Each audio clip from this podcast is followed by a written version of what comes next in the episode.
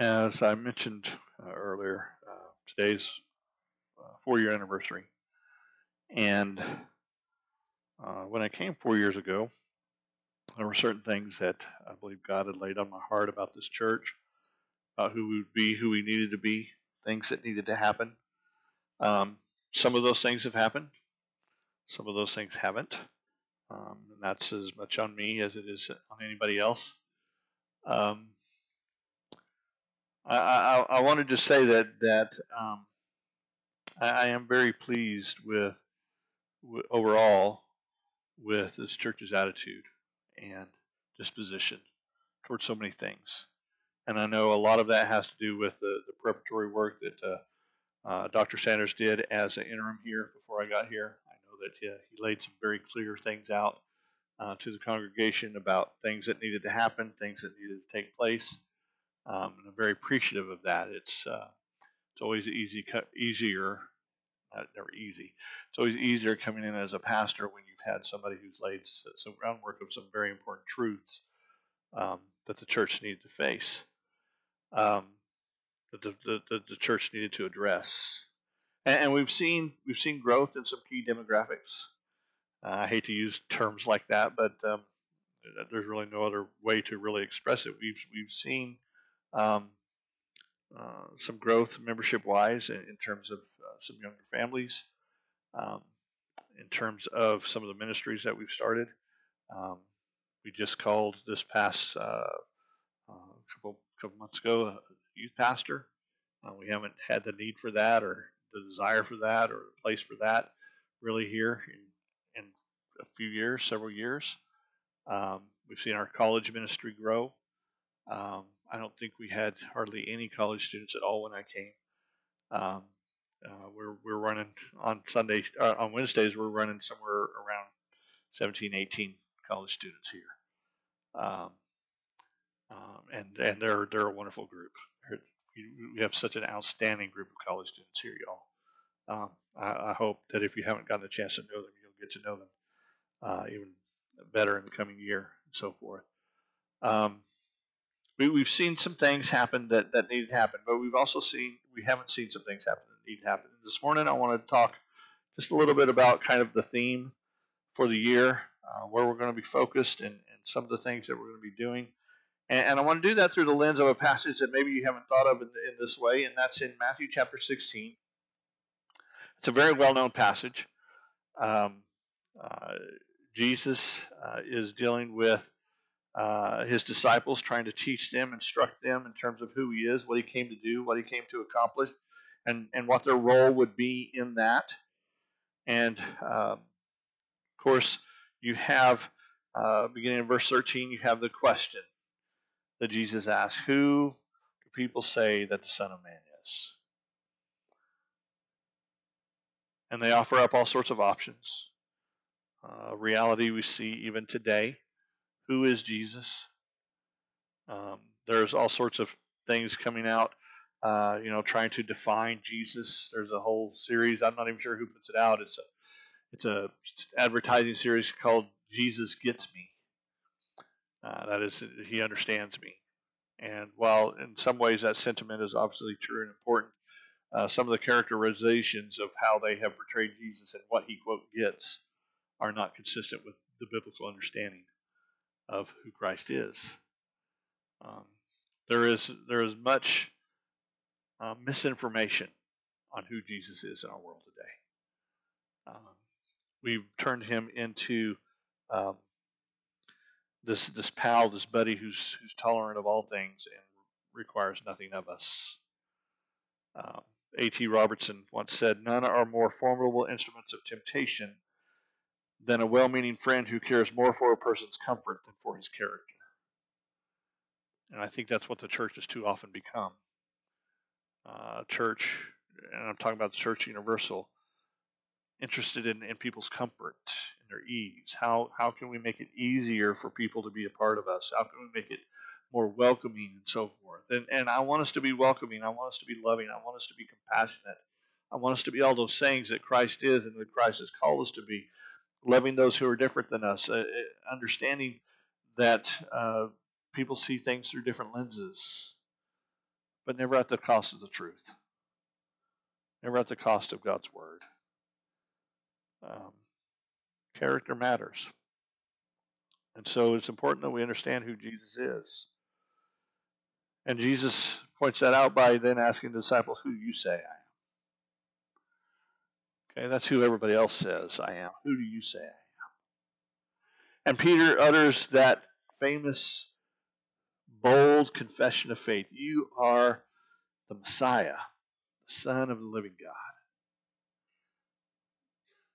And in that moment, there's just such a sense of of accomplishment, such a sense of of wow, yes, Peter, you got it, man, you you got it, because that's not something mankind can reveal to you. That's something that heaven itself has to have revealed to you.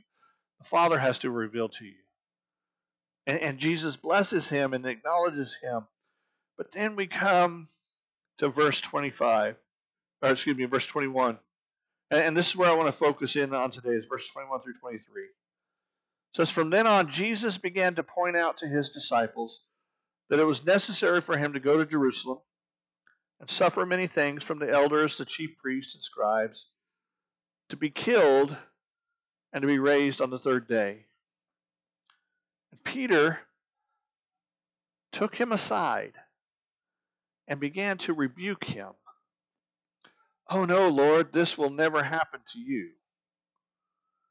Jesus turned and told Peter, Get behind me, Satan.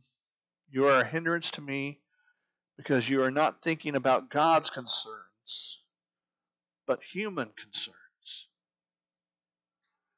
And as I think about who we need to be in the year ahead, where we need to go and, and what we need to be about. That, that, that last sentence there, I think, needs to really characterize our mindset.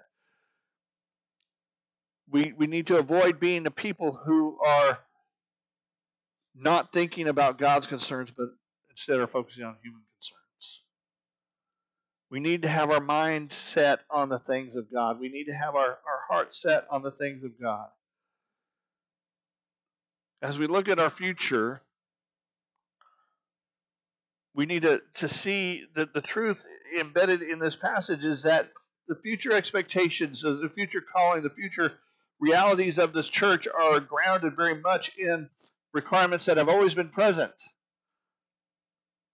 Notice what it says here. It says, He must go to Jerusalem. Now, why did Jesus have to go to Jerusalem? Well, why, why Jerusalem? Why I mean, he could have been. I mean, the Roman soldiers actually had a lot more control and a lot more influence and a lot more sway up in Galilee. He could have been easily crucified up in the region of, of Galilee or Caesarea Maritima or, or those re, up, up in the north. Why did he have to go to Jerusalem? Because according to the Old Testament scriptures, Jerusalem is the, place, the only place where sacrifice could be done. The book of Deuteronomy is very clear that sacrifice can only be accomplished where God's Spirit resides. That is the temple in that locale, in that place.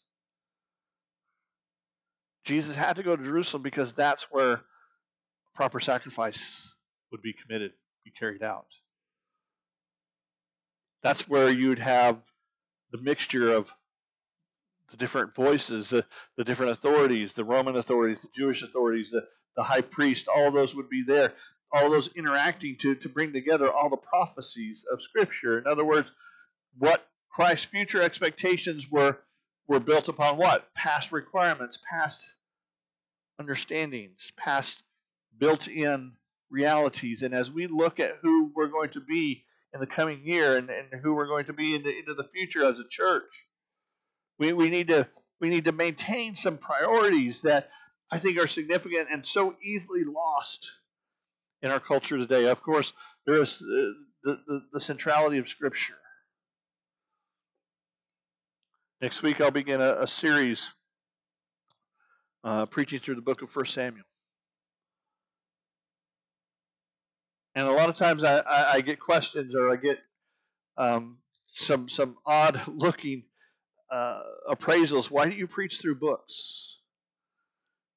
Because when you look at a lot of churches, a lot of churches that are the biggest, uh, the, the pastors there don't preach through books anymore. They, they go topical, or uh, even if they do quote focus on a book, they don't actually preach through it. They they pick some passages throughout, and there's nothing wrong with that. There's some very godly men. There's some leaders and so forth who who who I respect deeply who take that approach. But I, I, I preach through books for for um, a couple of reasons. Number one, biblical literacy. We live in a world where people don't know the Bible anymore.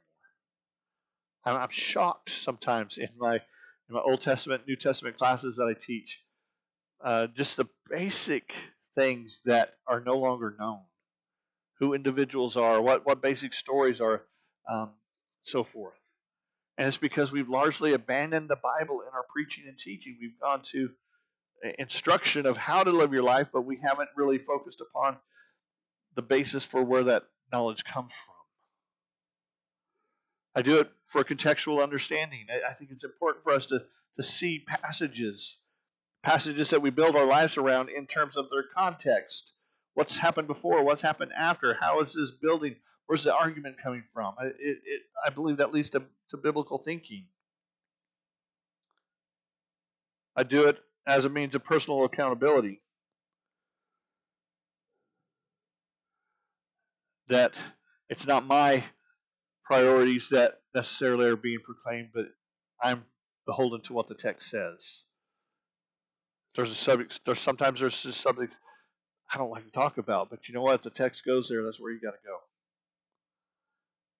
So it holds me accountable, and I do it because theologically, I'm, i I build my ministry around the truth that all Scripture is God breathed, and therefore it's it's what, as Paul says there in Timothy, it's it's useful for reproof, for growth, for understanding, and so that's why I, I, I come at that. It's, it's a past requirement. It's a it's a it's a built-in reality that drives me. I think churches have lost that. I think sometimes churches have lost the, the value of the older generation. The beauty of the hymns. Why do we do blended service here? I know some would, would prefer that we move all the way into contemporary. I know some would prefer we go all the way back to to just hymns. There's that there's that mix in here. Why do we do blended?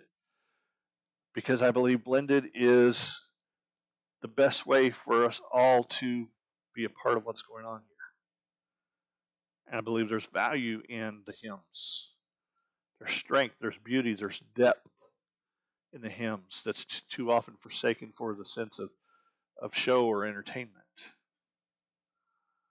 But I also believe there is encouragement and hope and and um, a, push toward newness in the in the contemporary songs.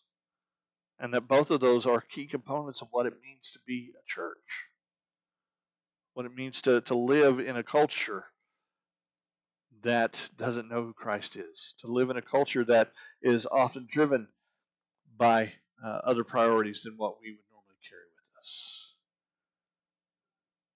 And so we'll continue that route with the blended service.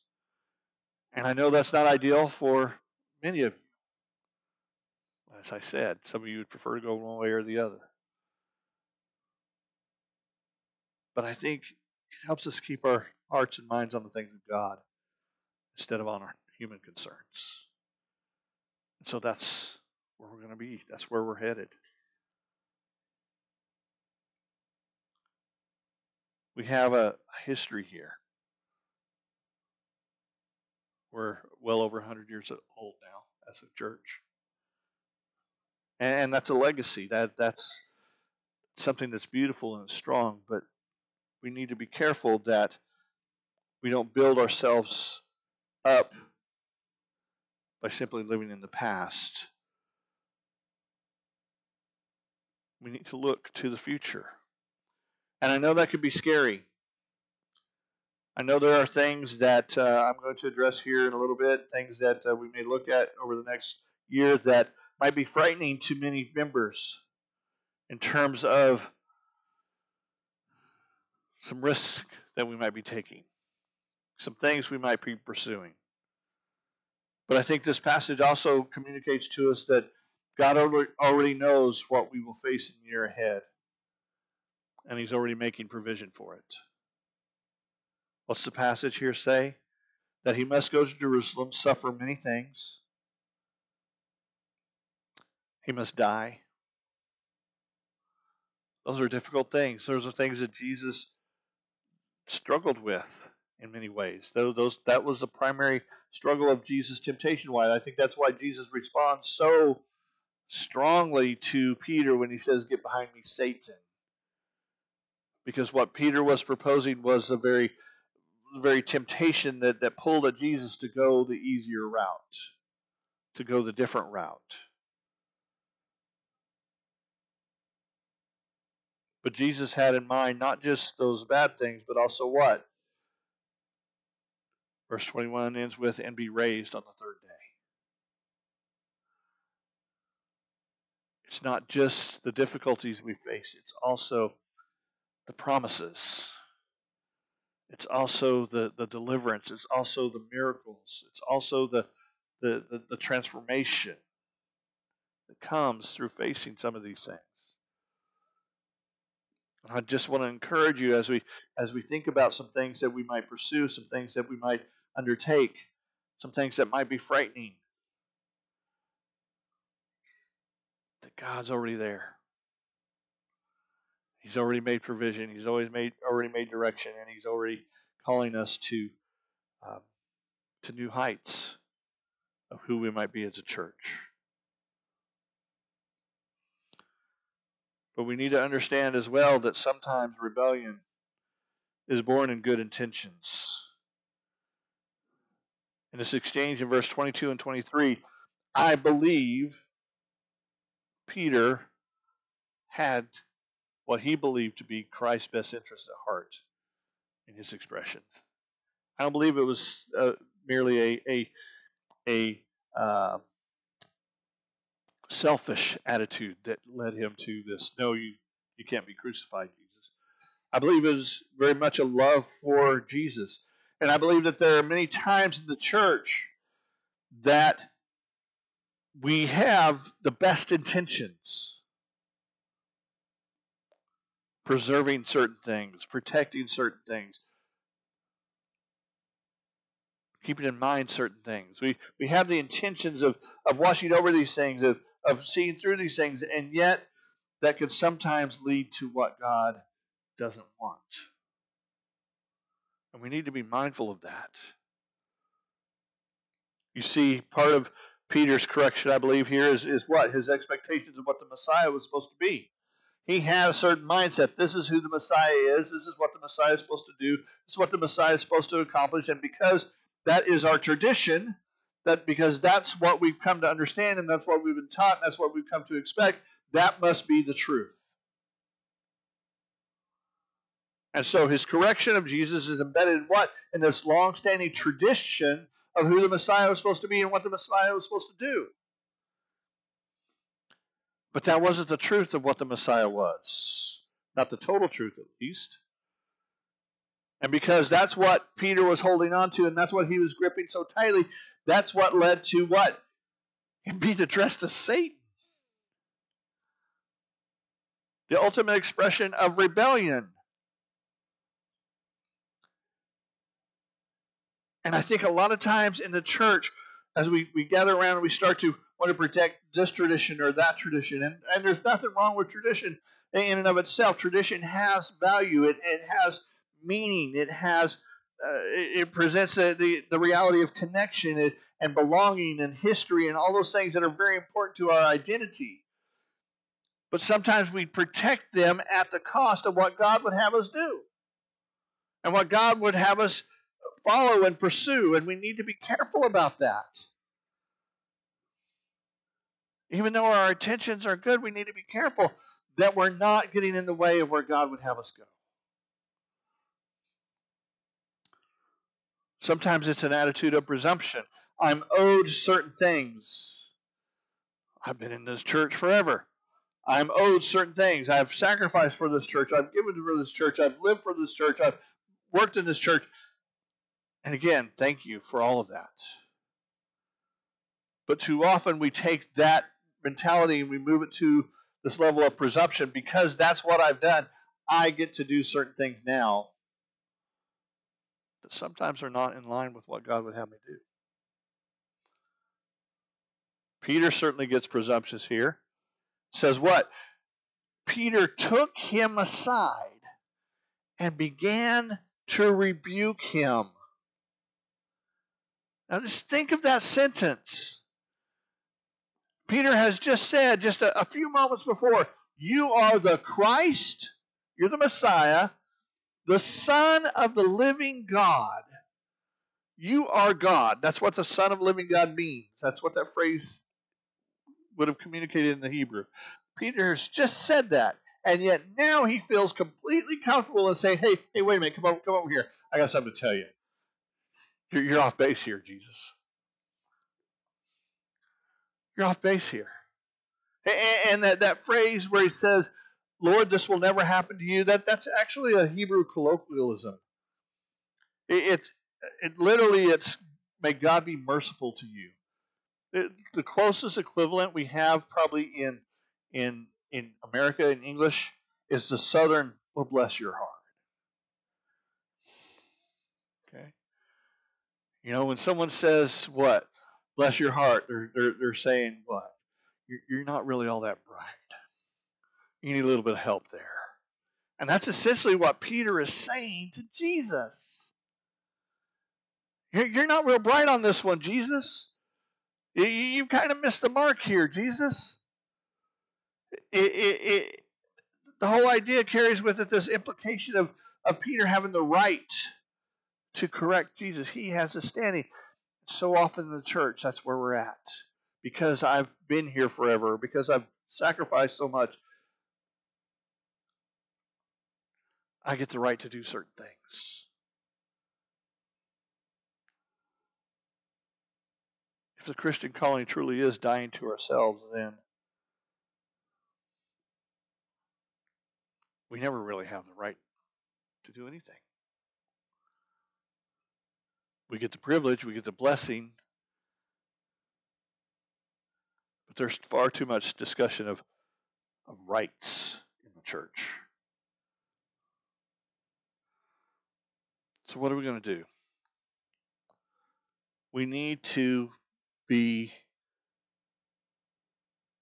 patient we need to be focused. We need to be driven by God's plan for our church. And, and we do a lot of things right. Let me just say that. Y'all love each other. And that, that, that does my heart good as a pastor to see the love that you have for each other. Um, there's not there's not strife in this church, and I know that hasn't always been the case here. Uh, but it certainly is the case now, and, and I praise God for that. That is that's extraordinary, y'all. Even for a church, you know, as small as this, uh, to be uh, without strife is is just a blessing uh, beyond expression. You, y'all are a giving church. Okay, when we have a need, when we have a drive, when we have um, just basic week to week things, y'all give faithfully. Um, I don't have to preach sermons on giving because y'all are doing it. Um, and, and, again, that's a blessing. Uh, y'all are a praying church. Um, you know, when when the, those requests come out, um, I, I, know people are going to be praying in this congregation, and, and I and I believe we've seen miraculous happen because of the praying of people in this church. We have some prayer warriors here, and that is that is a blessing. Um, y'all love on your pastor and his family. Um, I've been I've had mixed bags of that over the years as a pastor in different churches. Um, and I just want to say how grateful I am to, to how much y'all love me and my wife and my children and have done so much for us. Thank you for all that. You, y'all, there there are a lot of good things going on here. The unity, but there are some things that that need to change. I think Um, one of the things is is just general participation. Y'all are good about Sunday morning. But we sometimes have some ministries here and some needs here that go unmet. We have a very few people who are doing a very lot of work. That wasn't good English, but hopefully you got across the idea. We, we have we have um, individuals who are doing multiple tasks that really should be spread out among multiple people. And a lot of it's just because we don't have people who are willing to, to take the time to do it. To be a member of the church is not just to be here on Sunday and not just to give and not just to pray and not just to fellowship, it's to work as well. It's, it's to take part in the ministries of the church. So I want to, I want to encourage you, I want to invite you to, to prayerfully consider what God would have you do here in our midst. What God would have you do um, as part of your ministry here and your work here. We need to uh, work on um, our outlook in terms of what our priorities are. A lot of our discussions here in this church, and this is true of churches all, all over the place, but a lot of our discussions about a church is what can we do for us? What can happen within these walls? And and, and we need to make some changes, and some some uh, some things there to, to help needs be met better within the walls of this church. But folks, we have to develop an outlook that looks to our community that's willing and ready to take the gospel to those that we interact with that's that's ready to minister to the needs of our community and in particular be driven by a mindset of evangelism. We are not going to grow as a church if we're simply relying on transfer of membership from other churches we're not the type of church that's going to attract huge numbers of people that way. We're just not. No matter what programs and what our steps we take, we're, we're not going to be the church that, that people naturally pick because we have the programs and we have the opportunities have those sorts of things. We can do better, and that's part of the plan is to do better in many ways. But if we're going to grow as a church, it has to be by change lives. People who are not in churches, people who don't know Jesus, people who who right now are, are in bed sleeping off a binge from last night. If we're going to grow as a church, if we're going to survive as a church, it has to be from new converts. And the only way that's going to happen is if we get bold about sharing our faith. We don't live in a world where people are just going to come to church seeking anymore. That world's past. If we're going to make a difference, we have to be going out there. We have to be engaging them. We have to be talking to them. We have to be sharing with them. We have to be investing in them.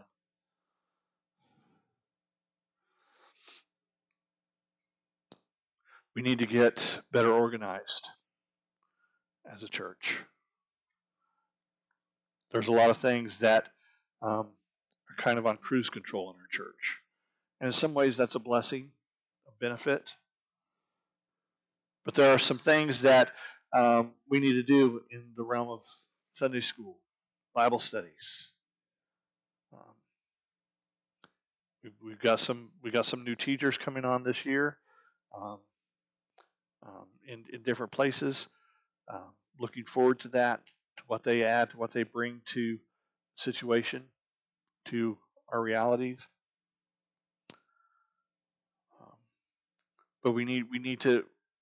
I, I'm going to encourage us this year to to revisit our Constitution bylaws. How many of you know we have Constitution bylaws? when I've looked over it, it was it was probably a good constitution bylaws for who the church was in the 80s. But we're not that church anymore. And that model that was set up there doesn't really work. We need to look at revising it, revisiting it. That's going to require uh, a committee that of people who are willing to, to invest time in looking over these things, asking the questions, and putting the things together. We need some people who are willing to do that. That's not something that I should do by myself or me and the deacons or, or anything like that. That needs to be a congregation wide reality.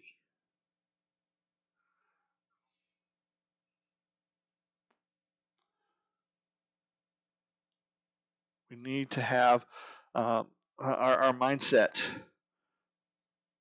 driven by the things of God in my own experience, in my own requirements and expectations. My commitment is in, in the year ahead to, to be a little bit more holistic in my sermons, a little bit more um, dealing with, with our culture, dealing with with lives, not just so much on who we are as a church.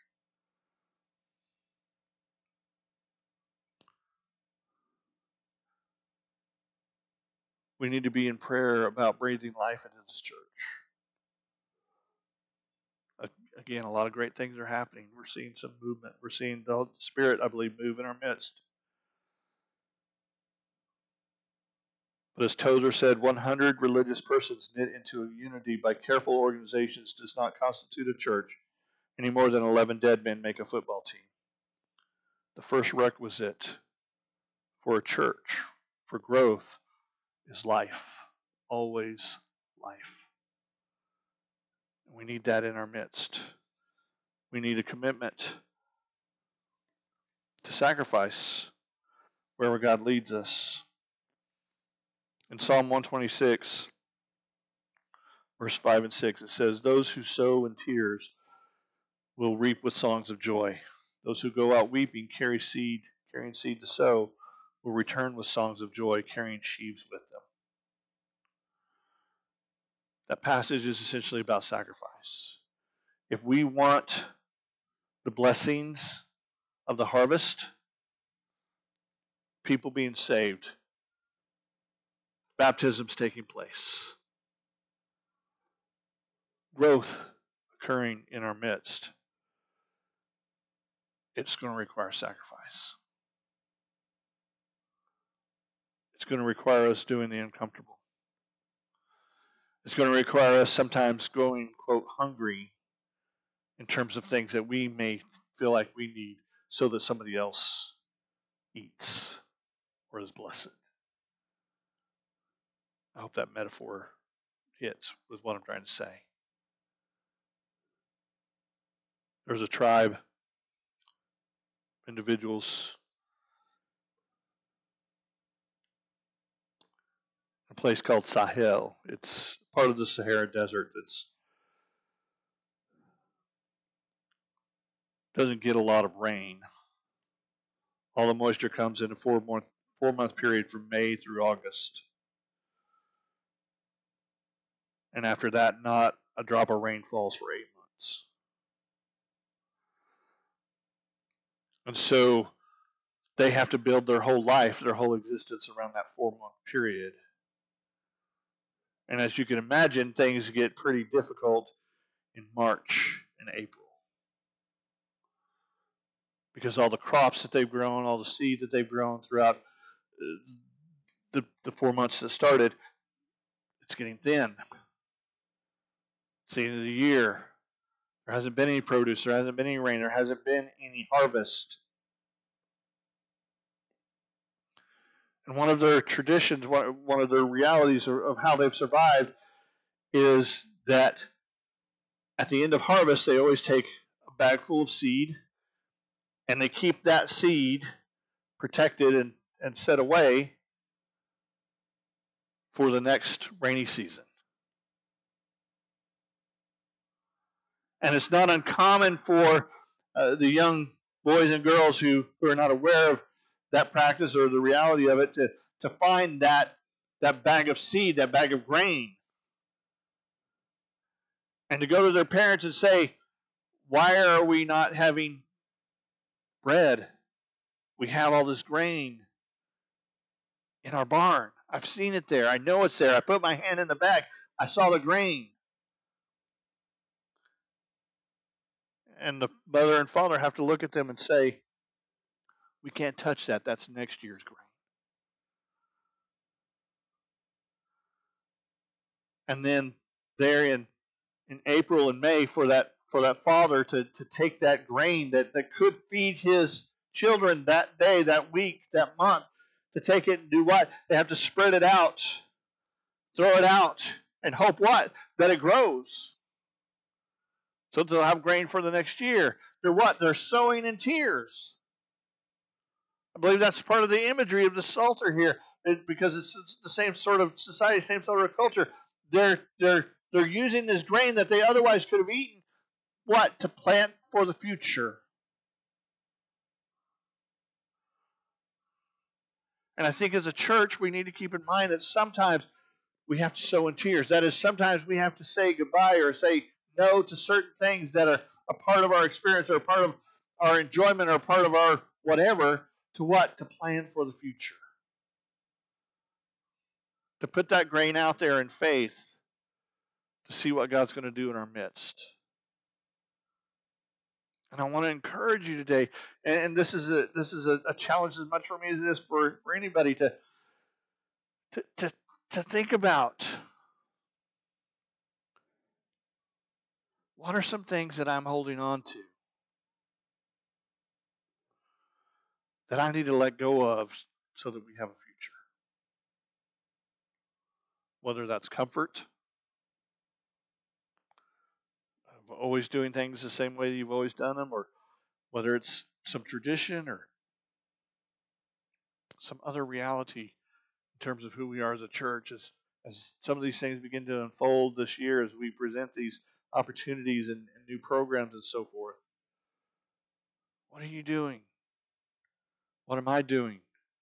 What am I sacrificing? We're starting the, the new Young Families Ministry. They've decided to meet on Sunday afternoons, correct? Okay. Be in prayer for that ministry. Young couples, they, they, they met a couple weeks ago and, and planned some things out. And some of some of our young families weren't there, some of them were, but that's that's a big part of who we who we're going to be in the future. We need that. What can you do to help with that? If nothing else, pray. But spend some time thinking about some things that you have to contribute here as a person with your gifts, your talents, your callings. We're going to do something a little bit different for our invitation today. We're not going to do an invitation per se. We're going to have our music come on up. Donna Drew and Miss Jean. We're going to have our music, but I want us just to stay seated and just get with, if you're part of a family, get, get with your family. If you're not right there, just between you and the Lord, spend some time just praying for the coming year and asking God to show you where you might be able to sacrifice what you may be able to do that you're not currently doing. That God would reveal to you in some ways in the coming months the role you can play here.